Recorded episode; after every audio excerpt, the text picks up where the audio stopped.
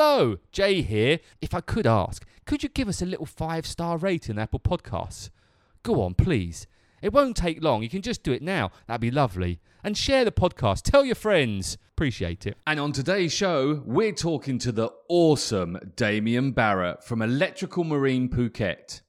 British Damien arrived in Phuket 33 years ago. His journey to Phuket is possibly one of the best ever. And if you know Damien, then you, like me, will be super surprised. From a stagecoach rider in the good old US of A, lambing in New Zealand, not to mention jumping off mountains on a bike, this was a super fun chat.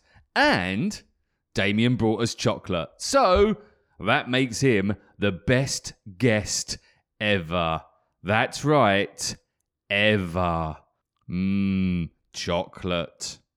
And Damien, enjoy the show.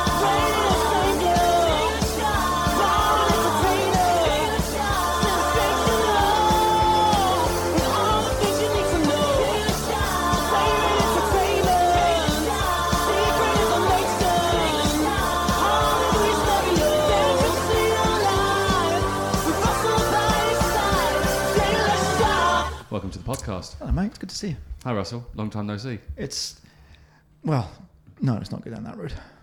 Damien's here. Damien's here. Before we start with Damien, Damien's brought us chocolate. You are the. The number one guest we've ever had on this show ever. Honestly, you really are. as far as I'm concerned, you can come every week. We've had, but then again, you had ice cream once, didn't you? But that was after the podcast. That was after the podcast.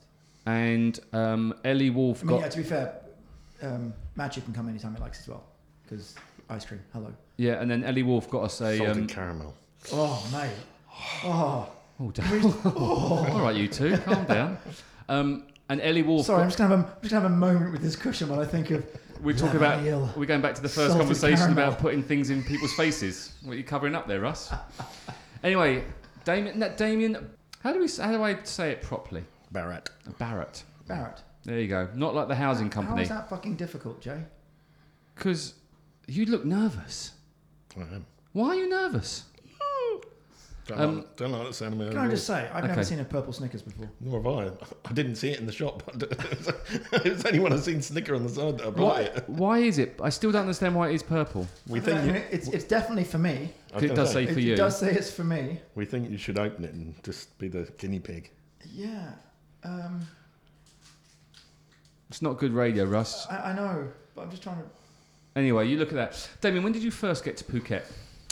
Uh, 89. 89. Do the maths, Russ. Uh, 11, 33 years. Mm, Is it 33 years? yeah. Company is 30 years, but I've been here. Yeah, We should mention that Electrical Marine is a 30 year anniversary um, Yes. this year. Ah, cool. Um, but 33 years. You don't look a day over 68. so you've done you've done very well. This tropical lifestyle has treated you very nicely. Um, what was the reason to come here in those black and white days? I had a premonition there'd be an electrical company that would open in three years' time, and you wanted to be here ahead of the game. Pretty close. Or you was on the steam engine to get, to get you here. And it conked out. So I was working in Singapore, and basically, uh, I was looking for a ride to Australia, but at that time it was the wrong direction. And I'd argue it still is. after, yeah, it is, yeah. after spending a few days getting nowhere, then two Swedish girls rocked up. Within minutes, they get jobs. So I put up electrical engineer, and then all of a sudden, poof, got loads of jobs. And then I was contracted to wire a new build that was in Singapore, but the owner then took it up and brought it to Phuket, and that's how I got here. Okay, right. Let's unpack all of that slowly but surely. First of all, Where are you Singapore. from? Stevenage in Hertfordshire. Wouldn't pick that. No, I wouldn't have picked that. It's very nice. Why were you in It's not a nice part of the world, don't get me wrong. So- Yeah, I don't. Stevenage might be not that nice, but Hertfordshire is lovely. Yeah, I was going to say, we used to see the Queen Mother all the time. So it was all Oh, bless her. Um, why have you seen the Queen Mother? Knebworth. Excuse me? What? She's on live on stage. No. she had a house there. Yeah, all right, okay. Oh, he went and saw Queen. Yeah, Right. there you go. I got it. Um, what took a young boy from Stevenage in Hertfordshire out to Singapore? Traffickers. Uh, three-year trip around the world, backpacking. Okay. You so I was basically left the UK, went into uh, New York City first time, um, walking down the streets with my backpack, and then within mm, probably an hour, all of a sudden there's a little gunfire and everything. I'm thinking it's a movie, and looking around to see where the cameras are, and then a guy yells at me, decked down on the ground. It was a full-on drugs bust, and I was in the middle of it all. They were dr- not you. You were the I was just you were the down- chief kingpin. I was just walking down the street and I'm thinking, oh, this is good, the movie. what, when it, what- I'm just trying to ascertain what age were you when you left then? I had my 24th birthday in in the US, so And what had you studied before that? electrical engineering. So electrical engineering was what you had studied, and that's what Yep. you Yep. kind of wanted to be was an electrical engineer. But was was marine part of it at that point No. or not? no, not at all. Not at all. Not at all. I actually, my childhood dream was to be a photographer. How did that work out for you? Enough. Still got my original camera that I Oh, bought at 11. I'm not sure you get the film developed anywhere. That's the only oh, problem. you can. You can. Well, it's interesting. We talked to Pete Atkinson, and he was a photographer, and he used to travel around the world. And he was saying he used to post off his films, Films, yeah. to people to get developed, and then wait for them to get shipped back. Unbelievable. So at 24, you'd finished university, you'd done everything you needed to do, and you thought, "I'm going to go backpacking." Mm-hmm.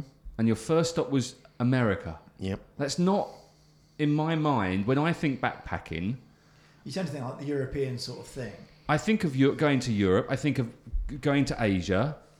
Not i- now, but Well, I mean, again, if you.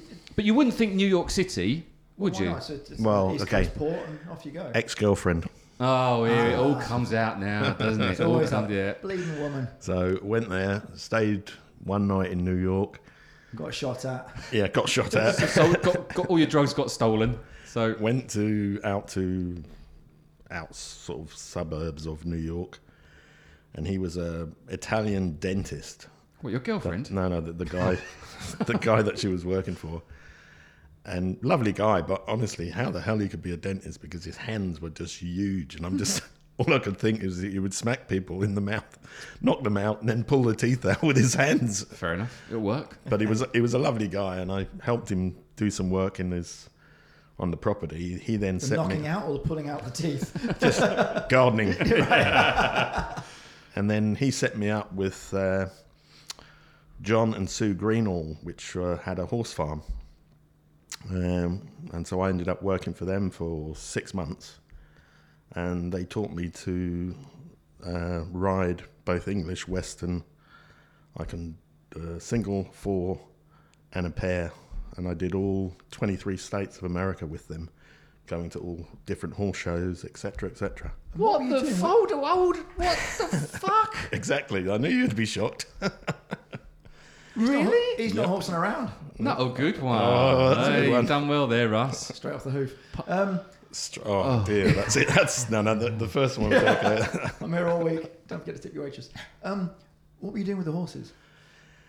Uh, basically, they had their own farm, and John, uh, he had his own museum of carriages, which lots of movies would use his carriages and stuff. And one of his businesses was restoring carriages for people.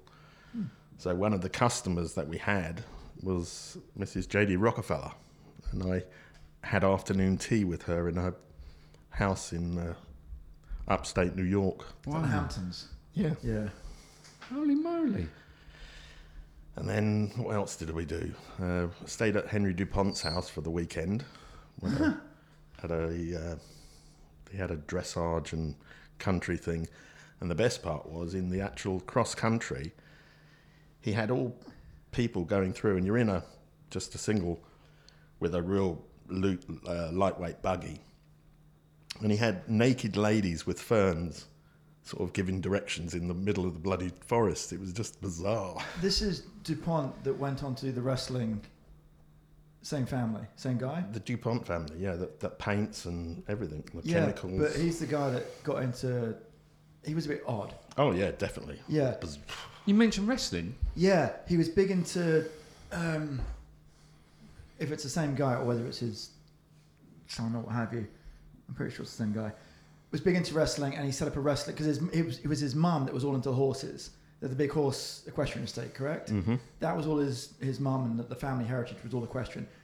He was a bit of a fucking weirdo, but he had this thing about building a wrestling team. There's a film, uh, Foxcatcher. The film's Oh. about it. Didn't know. Yeah. Well, he, he shot. He basically shot and killed someone. There's a spoiler alert for you. He shot and killed one of the American Oh, wrestling yeah. team guys. Yes, he. Right, same guy. Yeah, him. Yeah. So he, he basically built a wrestling um, training camp on that site. yeah. Bloody hell, Russ. Good knowledge. You're welcome. I'm impressed. I'm impressed there by both of you right Fucking now. great film, great documentary, but what a fucking weirdo. Yeah, well, it's you know the whole weekend was just bizarre. Really was. imagine, right? You know, there was a Cadillac with this, as I said, naked lady, and she was just laying there, just going like this, with a fern uh, in the middle of the bloody. What? And you'd never been around horses No, not at all, or, or carriage, because Did- did you carriaging is very different from riding horses Did as you well. see much of that in Stevenage? Well, we used to be the first stagecoach stop. So, Right, yeah, there you go, know, it was what you- 25 miles out of London. it? So how long did you work for them? To, to go, you said going around all the states Six months. for six did. months. Yeah, because that was that was the visa that basically you'd get at the time. And were So- you with your girlfriend still? No, no, no, no. Got rid of her. I, She I was with the dentist. Yeah, she was with the dentist. I only went there just to say hello and get a free night for a couple of nights in person. Bet he did, yeah. wow. And then what? I, am That's unbelievable. The Yeah. horse side of things. Well, the other, you know, we went one of the shows at uh, Saratoga. Um, there was a gang going round, and that was all in dressage. So we were all dressed up in top hat and tails and everything. And I jumped off the carriage because one of the ladies lost her bonnet and ran across, and then handed the bonnet back. And the photo was in the front page of the New York Times in the sports section the following Sunday. So. Busted drug dealer runs onto dressage. Dodgy illegal alien from England. And I also went through a, I think it was either a McDonald's or a, um, Please tell me on horseback. Uh, it was in a stagecoach, full, full on four horses. And, and, And a drive-through, really? yeah, That's And of course- brilliant. they may always make me order because they'd go British into accent. Yeah, Yeah, and then the girl would just go, look at you, completely dumbfounded, and then she always tilts her head. I don't know why. Excuse me, you know. and Did you always- ramp up the Queens? Like Oh, proper. Queen's English. Yeah, Yeah, you've got to when you're got to when you do it. I'm glad you uh, got that. When you said ramped up the Queens, I was thinking of something completely different. Yeah, yeah. I be bet honest. you were. Um, I, anything else in America? Because that's, or we could stay in America. Well, then you know, John would always introduce me when he's like all these highfalutin people that he's meeting, and he would always say, "Oh, this is my groom for the year. He used to groom for Prince Charles," and then he'd walk off, and all the Americans, and then we all gobsmacked. Say, and, then, And you've got to play along. I, did- and I just I got used to it. and I'd just run it up, and you had as you Oh do. yeah, it's me and Charlie. I say, right. Now, when they said you used to groom for Prince Charles, I'm assuming you you you pretended to groom his horses Yeah. and not groomed. No, that's it's Prince Andrew. Andrew. I was going to say that's Andrew. Let's make sure that's allegedly. Allegedly, Allegedly. allegedly, yeah. I want to get sued. Um, okay, so it's a stint in America, but how did you then get from America to, to Singapore? Uh, well, I went after doing that. I flew across and to San Francisco. Uh, no, sorry, I didn't fly. I drove. I drove for a car from. Blah, blah, blah, I'm gonna say upstate New York, right the way across to California. Nice. And then Yeah, the cool guy, journey. they gave me. They said, you know, don't worry. They were only giving the drive away the things that. They only gave you ten days, but the people were driving their own car across as well. And they said, look, don't worry about it. We'll see you in three and a half weeks. And I think, yes. So I went down south and went, went to Florida. Road trip the shit out of it. Yeah, I know. I just did, disconnected the actual odometer. and the best part, it was a nice uh, Ford Escort convertible, so it was great. Happy days. Okay, so you're in San Francisco, the land of the free. Of And the- had a relative there who just happened to be the head of the union. So I ended up having breakfast with the mayor in that the famous hotel that was on TV, and he got me to the top of the Golden Gate Bridge and everything. So it was all bits and bobs like that. So it was good fun. Jeez. What was the top of the Golden Gate Bridge like? Uh, Cold. cold and cloudy. Was- you could see the clouds below you. I liked San Francisco. I went there once. I really enjoyed it. I liked it. I liked Alcatraz. I thought that was cool, and I liked the Lombard Street going down that. I thought that was, Street. Yeah, yeah, that was quite cool. fun. Yeah. And the trams. Just, just a, The trams are good. Yeah, it's just a filthy city though. Is it? Oh yeah. Have you been to Bangkok? Uh, yeah, that's true. Mm. You're going, aren't you, soon? Mm-hmm. Goodbye. Mm. Anyway, And then what was it? Then then next on to Hawaii. well, don't just skip it. It's, it's okay, just Hawaii. Yeah. Well, well, yeah, in the states, why not? Did you still, at at this point, did you have any plans of what you were going to do, or you still just Horsing around. no, stop it? Stop with the horse puns. it was a good it was a good connection because they put me in touch with people in New Zealand, which was after Hawaii. That was my next stop, and I ended up taking people out on horseback on tours all right, John Wayne. up in uh, Whangarei. That How did you get from Hawaii to New Zealand? Fly. Fly, yeah. So Yeah, it's yeah. still no boats at the moment. no, still nothing nothing on boats. And nothing to do with electrics. No. So, I mean, electrical marine is now way in the distance. Oh, I was having fun, you know. and at, at this point, I mean, this, this is obviously, it sounds very cool. I imagine at the time was pretty mental. Um, were you just sort of living in the moment, going from thing to thing, not thinking, right, where's this kind of going? I'm Yeah. on a, a jolly until this kind of runs out. Yep. Cool. It was basically I had, you know, there was a bit of lump of cash that I got from when I would actually Soldier drugs. Sorry, I just, I, Damien did not sell drugs. I just want to put that out there. uh, when I quit my job in uh, the UK, when the owners found out what I was doing, they actually made me redundant. So because I gave them three months' notice, so that extra three months put another what a thousand quid in my pocket. So it was. Uh, and those days, that went a long way. oh yeah, right, yeah. yeah. Um, so that was good. Did you like New Zealand? I did. I loved it. Absolutely loved it. I was up a month in the north, and it was bizarre. Like you couldn't even walk down the street with a backpack, and people were pulling over and saying, "Can we give you a ride?" And I said, "I'm only going down the road. Don't worry." they were just incredible. They wanted to give you a ride everywhere.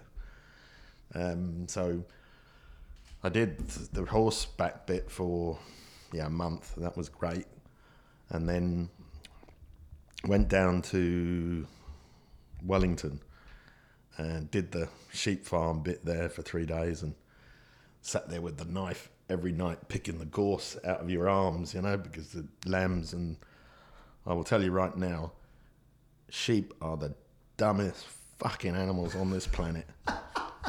and after three days, I didn't bat an eyelid with taking a hammer and clubbing one to death because the the ones that were deformed or ill but honestly, they were just so stupid. Okay. We should put a disclaimer at the beginning of the podcast. Now that bit you might want to take out. No, no, no, I'm not taking nothing. But okay, so so you would. I, I just I know get someone's you know, a bit sheepish about it, but Oh, for, uh, honestly, I know, I know, I know, I know. That was bad. oh, fuck off! Seriously, fuck off with the puns. I don't like it. Don't like it at all. It's Monday afternoon. It's all right. We'll chop them out. Um, so when the so basically when the sheep was giving birth, you were helping. Is this what I'm well, saying? Well, no, you're He's basically standing there with the club. He's not Well, fucking that's- helping. You, look alright. oh, you've got a. I was gonna. I was gonna say so racist. Then I was saying you've got a black face. You, no, but we don't do that. you've got the one tailing and lambing, so you'd basically put a rubber band around their nuts and a rubber band around their tail, and that's what you do when they're young. To castrate them. Yes. Okay, and that's what you were doing. Yep. And giving them their jabs, so it was picking them up, dropping them in the When chute. you say giving them the jabs, the movement you just did there, I just want to check that you meant giving. glad It's this is not a that sort of, podcast. You would- you're doing it again, you Damien, would, right? you You're- would you're- literally pick them up, spin Yeah. them around, and slide them down a chute. And the farmer was there just with a with a thing, and then he would just give them the jab, two rubber bands, and then flick them out again. Into the Right, field, honestly, the if, if, if you just come and just listen to that part of the podcast, Yeah. th- there's something very dodgy there. this this was all going really well, and it just went very fucking Then dark. again, we are in New Zealand, so I guess to be- it, yeah, it does right. happen. Yeah, But yeah. The next thing, the next after that, I did another. I think it's ten days. Yeah, ten days because I was getting a bit low on funds, so I needed to get some money. So you started clubbing lambs. And when I did that for three three days, it didn't didn't pay very well. But uh, did you get club per lamb? no, no. Uh, Why? I just just going back to club. Why, why would you, if they were deformed, you had to Yeah, put if they out got misery? dodgy Okay. leg or something was wrong with them, Fair they're, enough, they're not going to survive. So it's pointless leaving them. Can I just say that as a disclaimer, this was done a long time ago, and do not attack Damien. He doesn't club lambs anymore, or sheep. or, or sheep. I'm just checking. Yeah, no, no. No, no, no, no, No. he doesn't. He doesn't. So that's good. Okay, so after clubbing lambs, There was a, a job going, and it seemed to. When I turned up there, I couldn't think of I it. have no idea where this is going right now. And it was basically, and I will say to this day, it's the most boringest job I've ever done in my life. But it was, imagine the pile of wood there, tin of creosote, and a paintbrush. And he said, right, paint every plank of wood and put it over there. Paint the fence. It wasn't a fence. In New Zealand, they use wooden uh, frames for the house because of the Oh, yeah. for the uh, earthquakes, so the house can move. So I was painting planks of wood that were probably about six meters by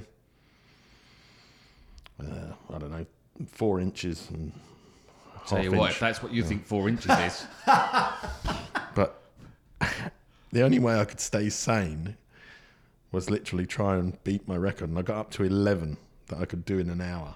But that's, I think, if you have a monotonous job Oh, yeah, such you've as got- that, you, you- have you to. have to and- switch off. And, and it's something that we learned when I was at Suncell was we watched this thing called a fish video, and it was all about look, you've got this monotonous job, make it, find a game that you can do Yes. in it. Yeah. Yeah, You know, like you said, just try to beat your record. Mm. You probably it's di- different from training dogs, but if you had to pick up poo all day long, you got staff for you then. Well, that, that's more of a just a hazard thing. I want to step in it. Mm, fair enough. Fair enough.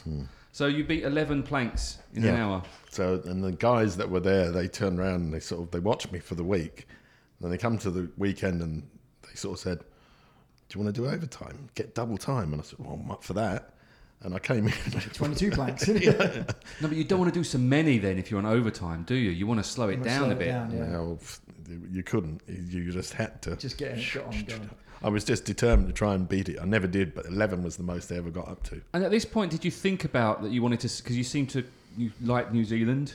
Did you feel that there was a place to stay? You still had itchy feet to move on. I seriously thought of going and settling there. Seriously thought about it. Uh, because after I did that, I then went to the South Island and I met a German or Austrian guy that had a farm. And he just said, Oh, like he's going away, he needs someone to look after the farm. So then I ended up going with him, looking after this farm for a week and a half or something for him. And it was one of the old ones that had a range to get, you had to light the fire and get hot water and everything like this. Um, and the telephone, it was four rings.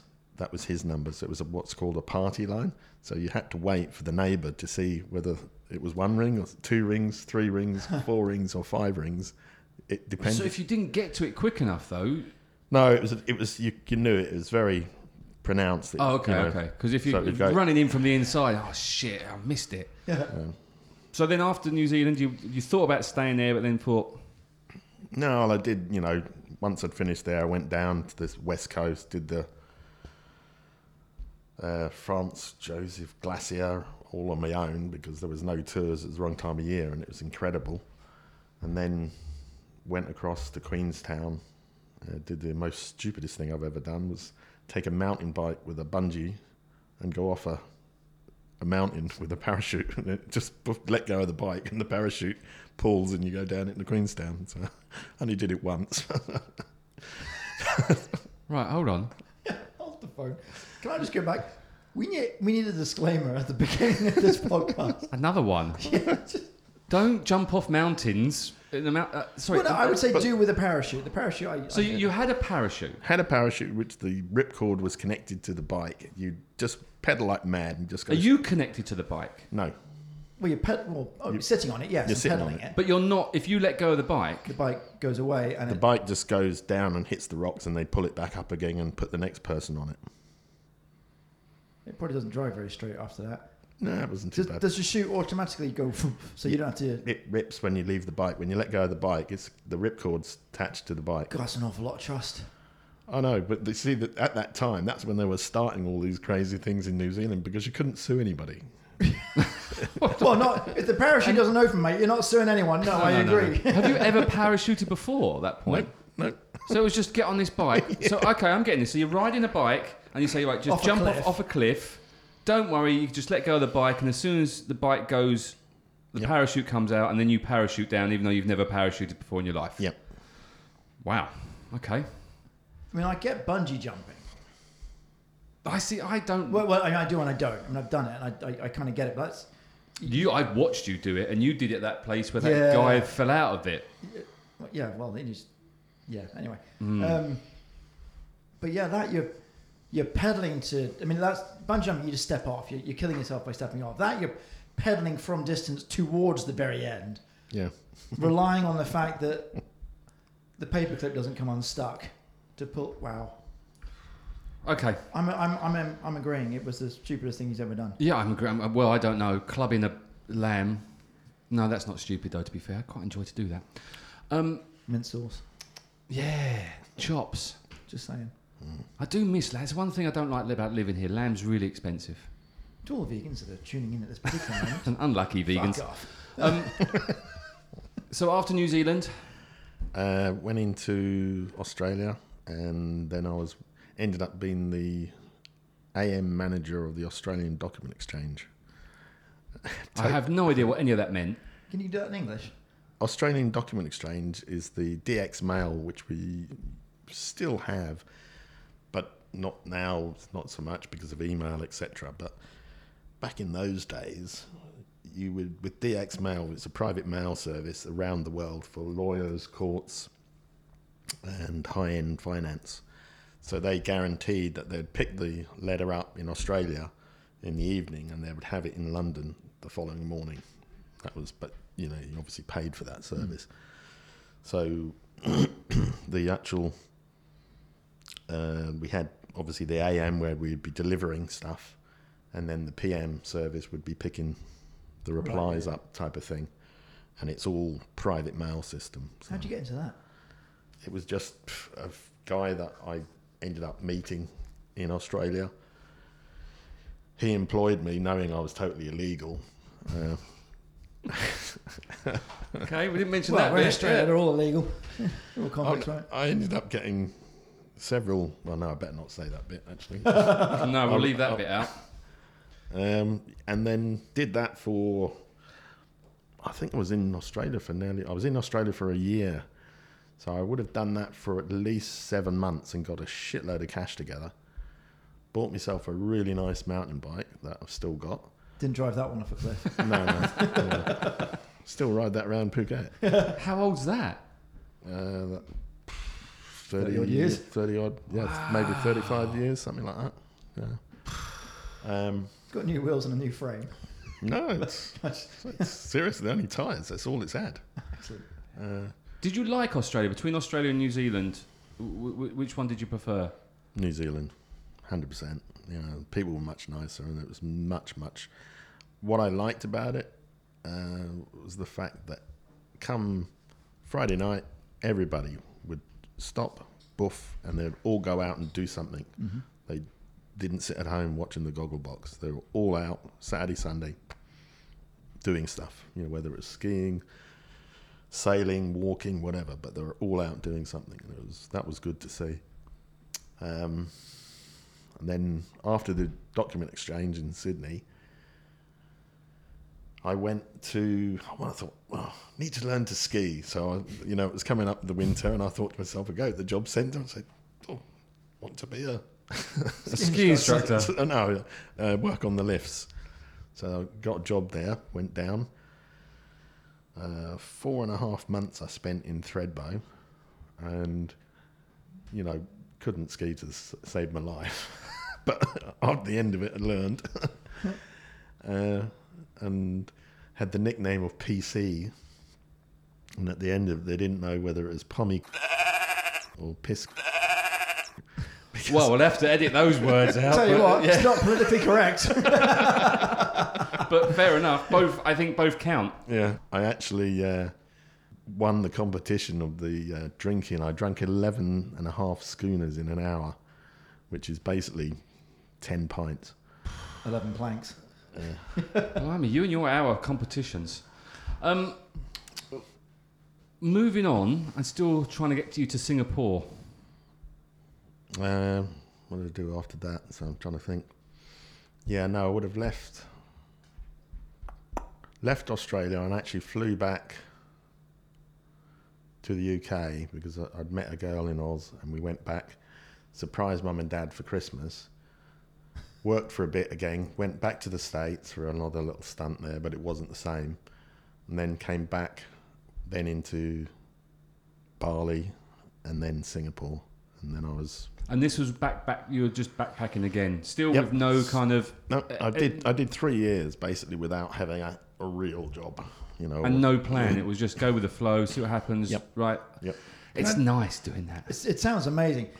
What, where were your parents at this particular point? They were still in the UK. But I mean, in terms of you know, sons off gallivanting around the world and doing drug deals in New York and riding horses. And, I mean, were they like, you know, can you get a real fucking job, son, at some point, or were they quite No. happy with you? The fact that you know, as I always, as my mum said, you always like fall in a bucket of horse shit and you come out smelling of roses. You know, so it always worked out. I always had money and stuff. So, you know, You know, you're, you're happy, you're Yeah. getting by. So crack And I think back then as well, because I started traveling in '94, or started working overseas in '94, and you didn't. The communication was very much different. Yeah, so yeah. my mum and dad see everything that happened now to the kids or, or to me. Yeah. Whereas back then, you had a phone call every couple of months, Yeah. if that, because it was either really expensive to have a phone call. There was no internet and Yeah. and there was no chatting on MSN or on Messenger or on WhatsApp or Yeah. anything. Mm.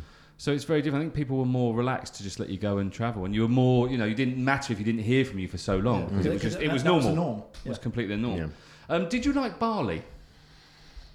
Um, I'm trying to think now whether I think I just blitzed through it, and you know, I was only there for a few days or something. It was just that was the cheapest route or something on airfares or something like that. That was And then you ended Yeah. up in Singapore, ended up in Singapore. Um, which must have been quite vibrant at that time. well, I actually went. That was when from Singapore I took the. Did I get the third class there? No, I would have got the second class train all the way up to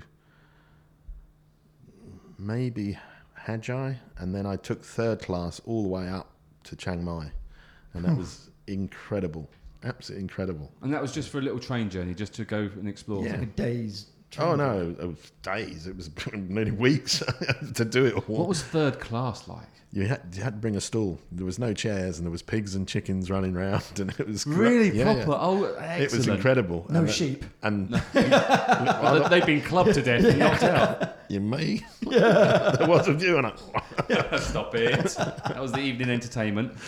uh, yeah, no, no. But being obviously a lot of the time, I was the only white fella on the in the carriage, and the Thais were great. They were. And all, you'd never. This was your first kind of. first time into, Into Thailand. Thailand. That was early '88. Why? And, yeah. uh, sorry, why? I, I can understand you getting into Hat Yai, but then why straight from there all the way up to Chiang Mai? I that all or, the or way. you, or you travelled? as I travelled. Yeah, okay. yeah, it was okay. like I came into Phuket. and Yeah, okay, I'm and sorry, I'm carried on. You know, it was it was all the bits and bobs. So, um, but it was it was really good fun. Were you Um, odd jobbing through No, as well? no, Just- I just didn't touring? need it. Yeah. It was so so cheap. You know, yeah. um, I stayed on Koh Lanta for a month, and it was the guy had just opened or built this bungalow, and I had to go with him after I paid my month's rent, which was I'm gonna yeah, it was nothing. And we, he went and bought the mattress that I was going to sleep on. it was, that's how new it was. So it was great. So I just stayed there, and I had a kid that used to had a hammock, and then he'd come and, I'd buy him a coke, and he'd swing my hammock for an hour when I was staying reading the book. it was just I'm not, not sure how we how we interpret that one. to be fair, I'm gonna I'm gonna leave it. I think. Um, so you you're, you're now in the land of the smiles. Yeah. And then again, I flew home. Um, yeah, I can't remember why I flew home. I flew home for so. Oh, that was right. It was a friend's wedding. Went back, um, did the wedding. Boof. Then came back, and I came into Singapore, and that's when I thought, right, let's go sailing. And I, And where did that sailing buzz just just for just another thought, adventure? I've done yeah. I thought you know I'd done a couple of bits in New, Z- New Zealand, yeah, New Zealand, I thought that was nice. It was good fun. So and then, as I said, I was thinking, right, let's go sail back to Australia. But as it turned out, it was about this time of year, which is the wrong direction. So, uh, and then, as I said, these two Swedish girls rocked up and got jobs like that. I thought, "Hmm, this is not fair. so then I put up electrical engineer, and then I got two job offers straight away, and then people got to know me. Then I got the work on Izora of Trengganu. That was the first boat that I worked on. And at that point, you'd never worked on marine electronics. Now, is I don't know. I'm not. An, you got your hand up, ready to ask a Yeah, question. no, it's a similar sort of track. You know, electrical engineering. I get why you would. This is what I do, but you weren't specifically applying in the marine industry. No. But they just tagged you and said, "Yes, come on." on. Yeah, but you know, because I did electrical engineering, not specific. Like, uh, like I couldn't wire a house. I wouldn't have a clue how to wire a house. It's it's a total different. That's sort of what's called plant sort of wiring, and that's not what I I thought studied. gardeners did that. What? So, what did you study then? What? Electrical Fuck all, engineering. apparently. So, um, PCBs, circuits. Uh, um, yeah, it's you know, beyond. It's beyond. Like how to my- plug shit together. No, we'd assemble the boards and the, Right. test Okay. the boards and fault find. So on what the all of boards. this stuff connects to, that's your bit. Yeah. Right. Okay. And What- is what's there- in there? and What's in there? Gotcha. Okay. And, and, and does that then relate to the marine side of things, or was it a, a, a Because of the basic, the, with my five-year apprenticeship, it was basic. The first year was mechanical, and then you do electrical engineering, which you do all the basics. So I had the, let's say, the fundamentals were there, and that's how. And then reading up and studying it, and you know, you get to used to how what things should be done like and you know there's several people in the industry that have made or written several books and over the years they've changed their way of thinking there's one guy that he's changed his way of thinking twice and it's just that after 10 years they found oh that's not really the way to do it well, Right, let's go back this to way." this way you know well, if Stephen Hawkins can do, he's changed his mind, hasn't he? yeah. To be fair. Um, so we're now circa uh, mid 80s. Late 80s. late, Late late 80s. 80s yeah well this is about 89 now Gotcha. Okay. And this. Oh yeah. Right. Okay. And the job. This was like your first job. Job. Yep. Which is now on this yacht. Mm, yeah I'm guessing it was quite a big, nice yacht. Not Uh, it was a little- 50, 56 gaff rigs. Uh, no, that wasn't the gaff rig. It was a ketch. Um, it was built in Terengganu in Malaysia.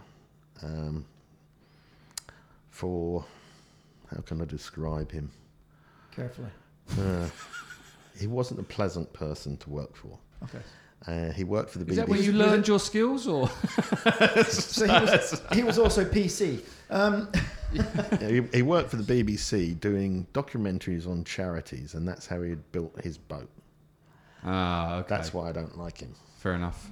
You know, There's a lot of people like that, I think, that do a lot of stuff for charities. Where yeah. yeah. Well, that's And- that and they much were But no, I'm curious because this is you've been gallivanting around the world, having an amazing time, and now okay, appreciate heads now perhaps in the game. Well, I should probably get a job, but this is like your first job job, Mm. and certainly your first foray into doing what you were actually trained to do. Yep.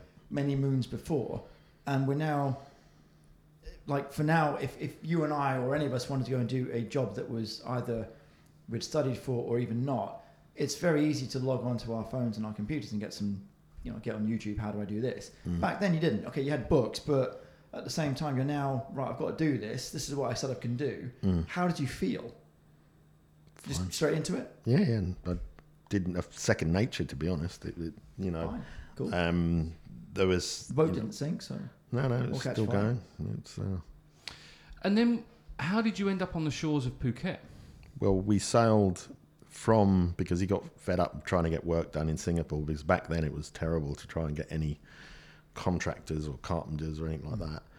So he found carpenters from a shipyard here and moved them down to Phuket, and we sailed the boat up to Phuket, and that's how I got here. And then I suppose back in those days it was Jimmy's Lighthouse in Ao Chalong, yeah. and people got to know me, and then I would get other jobs from that.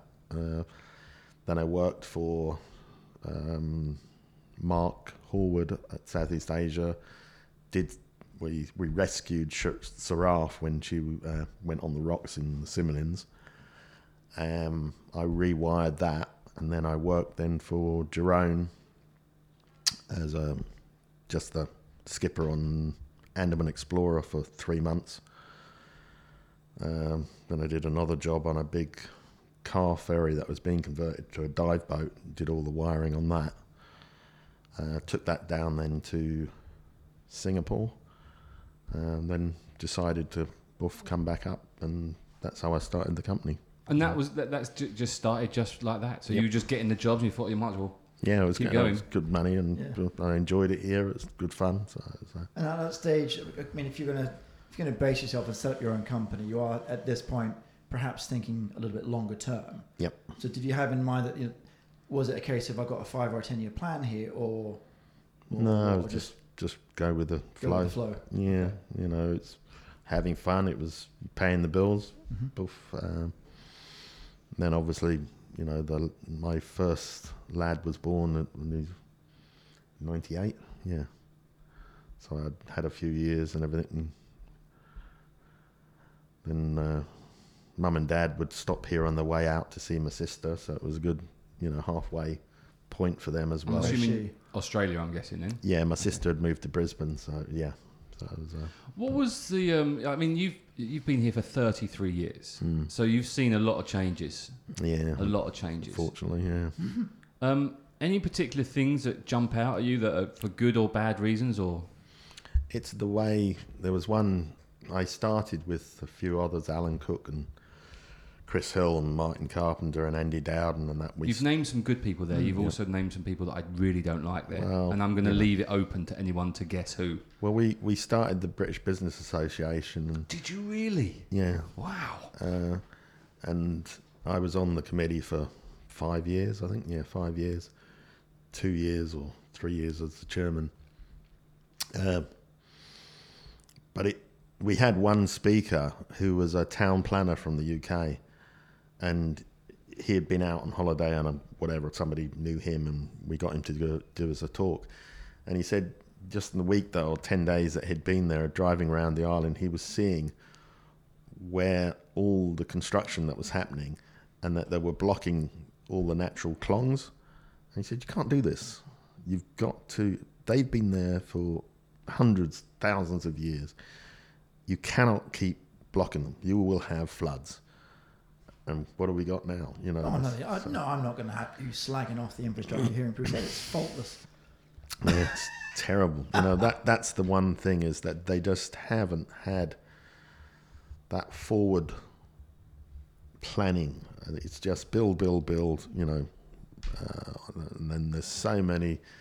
Like, obviously, I, I work a lot up in Pattaya and Bangkok, and you go there, and it's horrendous. They're continuously building these three-story shop houses, and there's ninety percent of them or eighty percent of them are empty. Why do they keep building them? You know, it's just and not only that, there's no, there's no, there's no regard for the the infrastructure that goes around any of these No. things either. It's just No. like, well, we want to be here, so we're going to build this thing here, regardless of Mm. traffic flow. Mm. Uh, Well, like building a Drainage. big shopping centre on the edge of a roundabout that isn't a roundabout, and then blocking it all off so no one can get in and out. and also, I mean, well, y- yes, for one, so when they build the tunnel there, can you imagine the chaos they're going to have? yeah, Is it going to be a tunnel or an overpass? underpass. Yeah, I'm glad I'm moving. yeah. Um, what about the marine industry over the last 30 years? Because obviously that's your your bread and butter. How's that changed? Um, okay, the way I found the best way to deal with it because everyone obviously here was oh the import import is so expensive and blah blah blah. The one thing I did was actually basically every year I would go to customs and I would buy their tariff books, which is only five hundred baht, and that the tariff code is international code, and you can tell your supplier to put that tariff code on the invoice. So when it comes through, there's no arguments, and that's what we would do. And a lot of the actual equipment, because Thailand has one of the largest fishing fleets in the world, the equipment that we were selling or servicing, etc., it was wasn't a high import duty. It was three percent, one percent. You know, it was nothing. It was fine. So I would learn all of that, and over the years, I have had, you know, uh, my run-ins with customs, and to the extent where I've actually challenged them, And- you challenge someone? Never. and it's gone to custom uh, the ombudsman. Out of the three times that I've challenged them, I've only lost once. The other times that the ombudsman has agreed with me, and I've got my, you have to pay twenty thousand baht plus what the customs officer feels its value is um, up front, and but you get that back if you win. And that's what I, you know. So it was good. Were you part of the team that went up and talked about the, the, the whole I- tax thing for boats and when yachts? when when all that started, uh, gang, I was on that with basically myself, Andy, Alan Cook, and Kevin Quilty. And Kevin and I spent the weekend, and we did a we had to do an A4 piece of paper listing all. I won't. Not, I can't really use the word components, but we had to say these are the parts we need to get the duties reduced on as well to help the marine industry. So we were uh, very vague, like marine engines and all parts related. That was the sort of Right. Okay. way you had to word it, you know.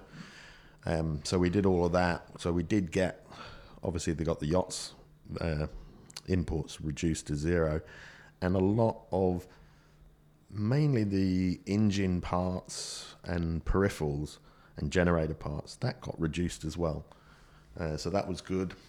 Just in on terms of that, how was that received initially at a local level? They wanted it. Okay. No, no. The, honestly, the customs, the, all of them are, are they, they all want it. They know it would be better. They, they can see the bigger picture. This, Yes. this is going to help the industry. Oh yeah, hundred percent, hundred percent. But unfortunately, the whether it's the constitution or the law or whatever, they can only do within what's Their there. tied. Yeah. Yeah, and you know they know. Like I've I've approached them before because for us as a service company, as soon as we step ashore with a piece of equipment off a foreign flag boat, you're breaking the law. You're Right, yeah. you're bringing an illegal import onto the mainland. You know, so I tried to set it up where we'd have like a three ticket thing. So we'd leave one ticket on the boat, one ticket would be given to customs, and one ticket would go with the product and stay with the product. So everybody knew which vessel it was from. Da da da da. They great idea, but they said, you know, it's breaking the law still. You know, Right. but they, that's why they turn a blind eye to it. You know, so what do you see the future for the marine industry in Thailand? Because the, they've got to give yacht in transit. They have you to. have to explain that to the, the, the non-yachties like Um, me. To, to, to land people. yeah. Basically, yacht in transit means they have all duty free rights, so they can bring in parts, and you just have the registered vessels. So they they do have it here for commercial vessels. So I've done a lot of the with the fisheries um, departments that I've worked with over the years. We can bring in uh, echo sounders and sonars, all duty free. They just go straight to the vessel. It's completely no import duty, no VAT at all, as long as it's a foreign flag vessel. Now, that's what happens in most countries around the world. And to be honest, they'd make more money if they allowed that. But unfortunately, they don't, well, the powers to be don't see that. Where do they make the money out of that? Through Because the they'd be- contractors doing it. Yes, there'd be more vessels.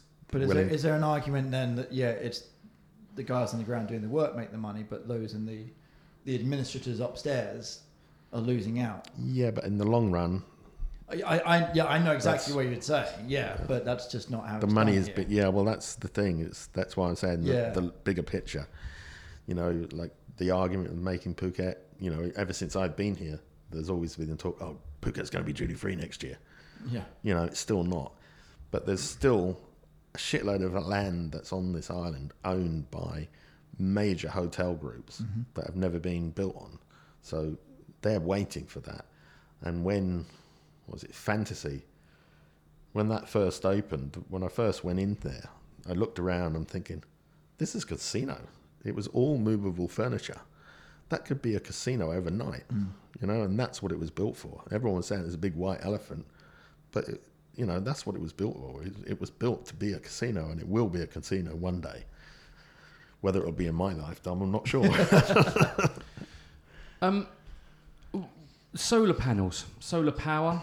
That's obviously something that's that's big at the moment. You're, Yep. you're a big advocate for it Yep. all. I've got three lots. I've got 20 kilowatts in total on the island. Um, and yeah, I run a full EV. I can charge my car completely off grid. So I drive for free. Um, with the one of the shipyards that I work with, we did the first uh, 60 Silent 60, which is a 60 foot catamaran. We built five of them here, which are completely solar powered uh, catamarans. Um, They're gorgeous looking, actually. Those boats. mm, nice. Um, don't go that quick though. it's not about the speed. you know, I, Are you seeing more people Sure, that's moving? about wind, not sun, though. yeah. Are you seeing more people move towards the solar? Yep, I've got the one of the other shipyards. We're now doing five uh, full electric ferries. Um, they will be what the, what do they call it? A range extender. it's a generator, but they, they've got it. They've given it a fancy word, calling it a range extender. It's good though. It's good. I need a range extender sometimes. It's a personal issue. I know. Yeah, so uh, that it is happening. Yeah, and there's more and more because solar panels, the efficiency of solar panels, you know, even now the best solar panels are probably 20, 28%. That's how efficient. So it's, there's a long way to go. When you start getting up to that 50 plus, wow, you're talking. It's game-changing. It, yeah, it really is a game changer. And you drive. You've got two electric cars. Yep. Um, I'm just about to sneeze. Go for it. Which electric cars do you have? Uh, Bless you. thank you. The actual okay, the first one which I've Bless had you. for Thank you. four and a half years or so was a it was a Mercedes 350e, which is a hybrid. Mm-hmm. Um, so the, you only get I can get to my office in back. When I first got it, now I have to plug in each end. Right. Uh, so, but yeah, I, I I worked out that I was able to do 68% on the battery, so that was pretty good as well. But Mercedes insisted on having servicing the engine when for 20,000 kilometer service, and it's not even done 10,000. Right, yeah. so it's like, mm. Okay. But anyway, but now I've got a full 100% EV, which is the MG. Um, hoping, hoping that either BYD will have the BYD Han or Tesla will have the Model Y at the motor show in December, and then I'll get one of those. In terms of the infrastructure on the island, at least, to support that, is that growing? How many charges do you think are on this island now? None, apart from your house. I'm with Jay on that because I haven't seen any. 50. Is there really? There's at least 50. Right, whereabouts? Um, I mean, dotted. Bang- all, I mean, dotted all over, it, or like, Okay, like Phuket Pit- Town. Or, Banyan Banyan Tree had one, didn't they? I'm sure they well, put Boat one. Avenue put two up, and within a week they were gone. Yeah, they basically PT, P, PTT. PTT. They've got four on this island, um, which are the best ones. They're 120 kilowatts, and the MG showrooms have got one in Sapam, one on the bypass road, and there's another one up by the airport, which is in a, a hotel, uh, and they've got one down south somewhere as well. And then you've got the Evolt, which are loads of them around the island. Central's got two, Actually, yes, I've seen them in Central. Yeah. That's right. Yeah. and they're. And how long? Does, but but how long does it take? Uh, okay, depending on the size. So when I actually drove just a few weeks back, I drove from here to Pattaya, and it cost me there and back six, uh, sorry, twelve hundred bucks, six hundred baht each way, to do a couple of thousand kilometers. You know, um, basically, if you can get into the PTT ones, which are four, four and a half baht over the weekend, twenty three minutes. So you can plug in, go and have Coffee. a piss, get a coffee, boof, and then you're ready to go again. And you know, you don't want to take the car It's only when you do road trips that you'll take it up to 100. I always keep mine between 80 and 40 percent. Mm. You know that sort of range. I built a little UPS system, for want of a better word, at home. So I charge the batteries from the solar during the day, and then I come home and I can plug the car in to that and Right. charge the car up, and I'll get 25% off the batteries each day if I want it. And pretty uh, much that's all I use a And day. there's enough in- infrastructure within Phuket if you Oh. just shooting around the island anyway. You, Oh. you'll, you'll find a point, yeah. The only I don't Don't generally need it, though. I generally don't use them unless I can just imagine going there and there's some Thai guy with two wires just like that, just waiting, for Plugged you, into the yeah, wall, yeah. just waiting for you to come. There you go, and just holds them Yeah. and hopes for the best. Um, Russell, Yes. we we I just asked the question. What sort of things do you perhaps still have on your bucket list? South Africa. Oh wow, that's a quick answer. Yeah. No, It's I, almost like you prepped that. I know. I do. Yeah. Because what we do, Russell, we've and now the guests that I get, they get information before they come. The guess Unlike I get don't get information before because they come. Because I don't get given the information to give to them. Anyway, Damien's got it right here, and he's made notes. Look at that. God, got notes. I mean, I'm still stunned with my purple Snickers, Um, which is not a euphemism, by the way. um, South Africa. Um, s- I've never been there. I've always that's one of the countries I've always dreamt of going to. Um, obviously to do the the wineries, the first thing, and then uh, yeah. the Victoria Falls, and then obviously the national park or the game park or something like that.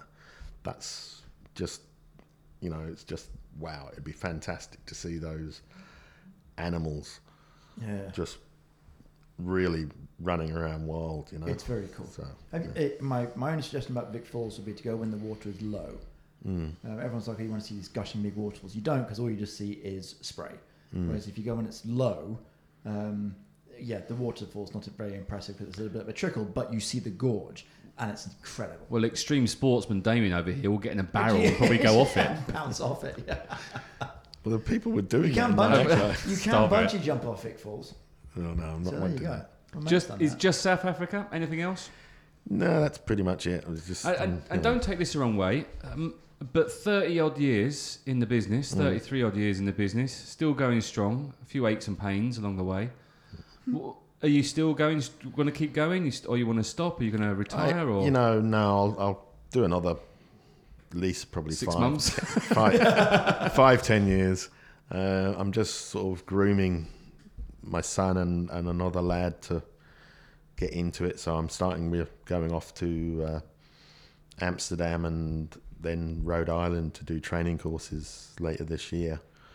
Um, so with the one in Rhode Island, when we do that, we'll be the gang.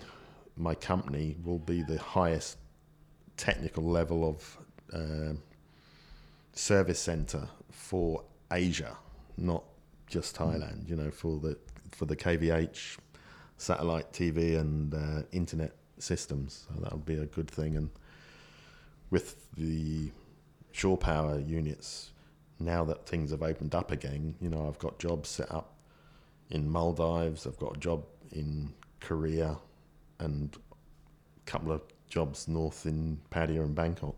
And that's you know, I'm the only person that can do that in this area. You know, so it's it's good to do those training courses. Yes, it costs you money to go to the factory and spend the time in the factory, but it, in the long run, it's Yeah. worth it. It's really worth it. Absolutely. And look, you're clearly still loving it and enjoying it. So why? Oh yeah, the right. channels. uh, You know, when I get a problem, like I think it was last week or yeah, last week or the week before, I was on the ten-year-old boat, and there's, we started to do something, and all the cables just started falling apart, all the fittings, and it was like, holy crap!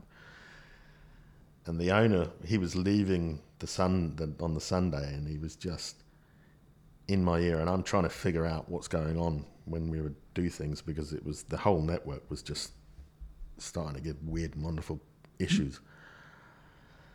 And I don't actually remember saying it was my, son told me that, he, but I actually told the owner get, get the fuck off this boat now if you want me to fix this. I can imagine that Yeah, you did say that. and he did leave. Yeah, I bet he did. I bet he did. But I did fix it before I left. I Yeah. had it all working again. There you go. You see. And then, you know, I did apologise for shouting and swearing at him. I said, but I just needed to, Yeah. you know, I couldn't deal with someone in my ear. Yeah, You just let know, me fucking fix the problem, and I'll come back to you Yeah, afterwards. No, I you, agree with that. you know, when you're in a like train of thought or something, you've got to zone out. You can't have someone. Yeah, yeah, yeah, yeah, yeah. I know the feeling. I have someone in my head all the time. All the time, all day long, all night long. You should have some serious words with that person. I will do. Um, Damien, it's been an absolute pleasure to have you on. Mm. Um, And thank you so much for the chocolate. That was yeah, no, I amazing. appreciate. I got the small You've still, got, you've still got to open that up because I want to see if it's a real We'll, we'll, Snicker we'll, we'll eat Yes. it afterwards. Um, but no, thank you very much. And 30 years in the business is, is pretty impressive. And to have your company for that long. And if anyone does want any, should, we should insert a sound clip of a round of applause there. I could do. Yeah. I could do. a cheering more yeah. than a round of applause. Yeah, cheering, Are you I doing think. cake, or is this it? This is the cake. um, but you don't only. I mean, if you do need anything electrical wise, especially if you've got camper homes and going camping and stuff, that, Mm. you know, go see Damien with stuff like that as well because you deal with Mastervolt, which also do camping. Yep, RV Um, systems, yeah. Uh, yeah, whatever you just said. So it's it's worth going to check you out. Cool. We'll put the links in the description as always. Damien, thank you very much. Mate, it's been awesome. Thank you. Thank you, sir. I, honestly, you were right. You were dead right. Told I, ya. I, I think it's brilliant. I, I have to say, I've worked for Damien for, for uh, God knows how many years and known you for longer than that. Mm. But I didn't know that is brilliant. I'm Mm. super impressed we did this. I'm very that's, happy. That's why I do like this podcast. It's great, isn't it? Yeah. It really is. Damien, thank you very much. Cheers, buddy. Bye bye. Bye.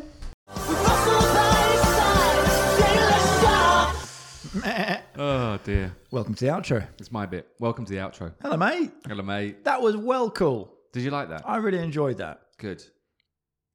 So thanks for the podcast. I'll see you next week. I didn't know what to say then.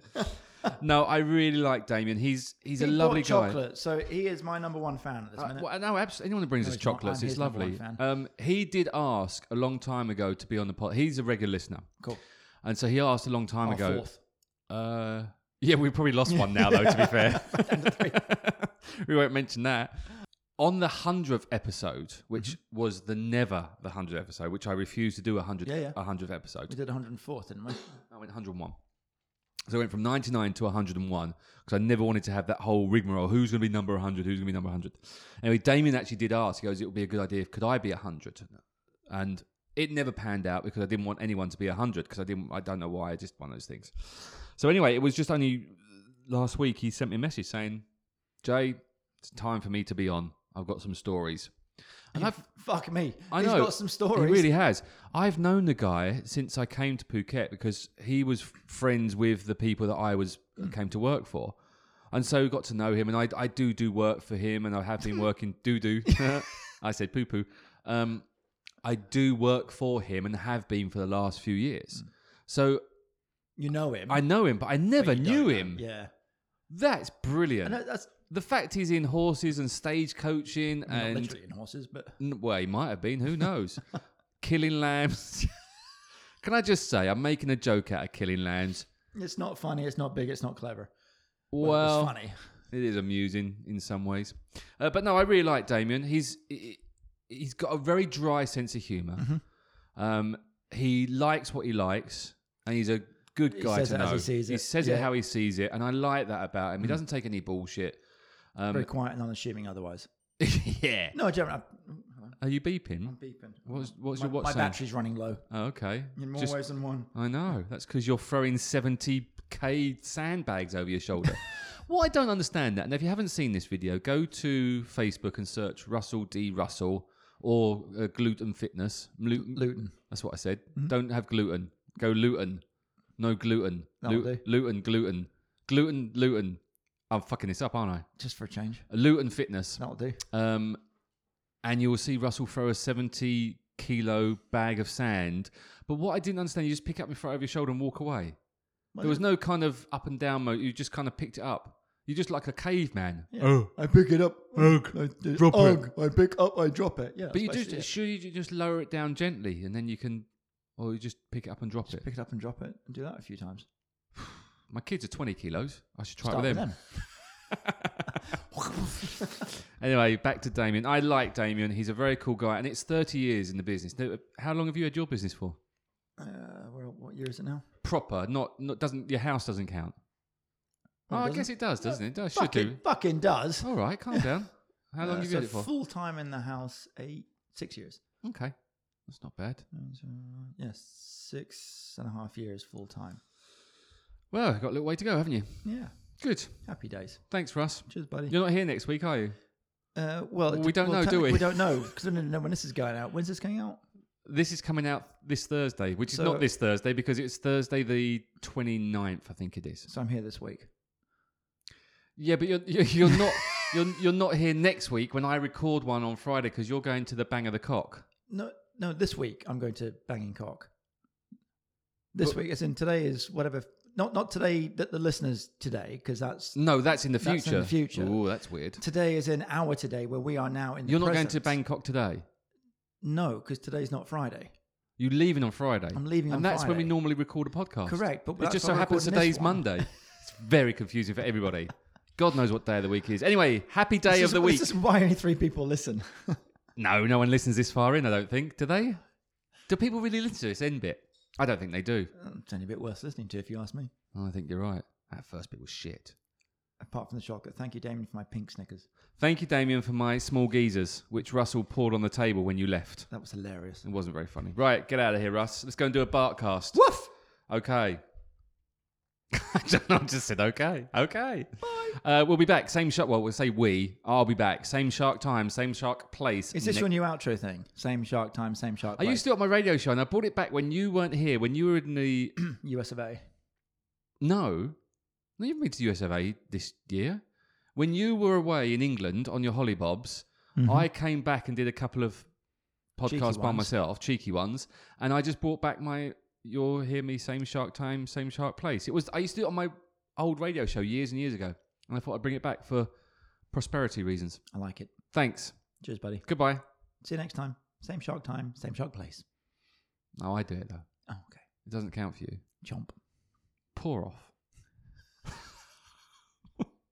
Follow us on Facebook at Jay Shark and Friends, on Twitter at Phuket Podcast, on Instagram at Phuket Podcast. But the best place to go is PhuketPodcast.com.